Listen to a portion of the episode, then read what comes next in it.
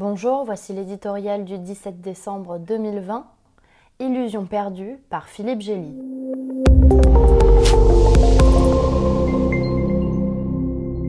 Il n'avait fallu qu'une étincelle, l'immolation d'un marchand ambulant à Sidi Bouzid, pour déclencher un gigantesque incendie dans tout le monde arabe, de la Tunisie à Bahreïn, en passant par la Libye, l'Égypte, la Syrie et le Yémen.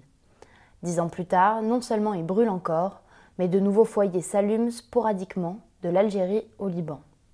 Ce feu, c'est celui d'aspiration populaire à plus de démocratie et à des conditions de vie décentes. Des revendications politiques, économiques et sociales qui n'ont été satisfaites nulle part. Dans aucun des pays du printemps arabe, les élections, lorsqu'elles ont eu lieu, n'ont produit un régime démocratique confié à des gestionnaires compétents. À la place, les soulèvements ont conduit à la guerre civile, à l'islamisme ou au retour des militaires, parfois aux trois. Même la Tunisie, où l'expérience démocratique n'a pas dit son dernier mot, se débat avec l'islam politique. Presque partout, les populations comptent leurs morts ou leurs prisonniers d'opinion. Ni le chômage ni la pauvreté n'ont régressé, seule la corruption s'est démocratisée, et la tentation de l'exil reste plus forte que jamais dans des pays saignés de leur jeunesse. Cette décennie a infligé une rude leçon de réalisme aux Occidentaux, qui croyaient exporter leur modèle démocratique dans une logique de fin de l'histoire, avant de voir qu'il était lui-même en crise.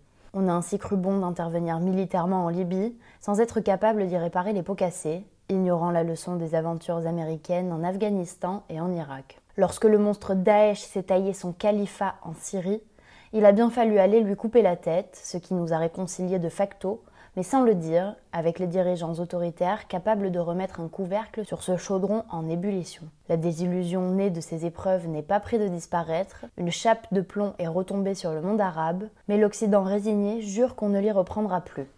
À la prochaine flambée d'exaspération, ces peuples sauront qu'ils ne peuvent compter que sur eux-mêmes, pour le pire ou pour le meilleur.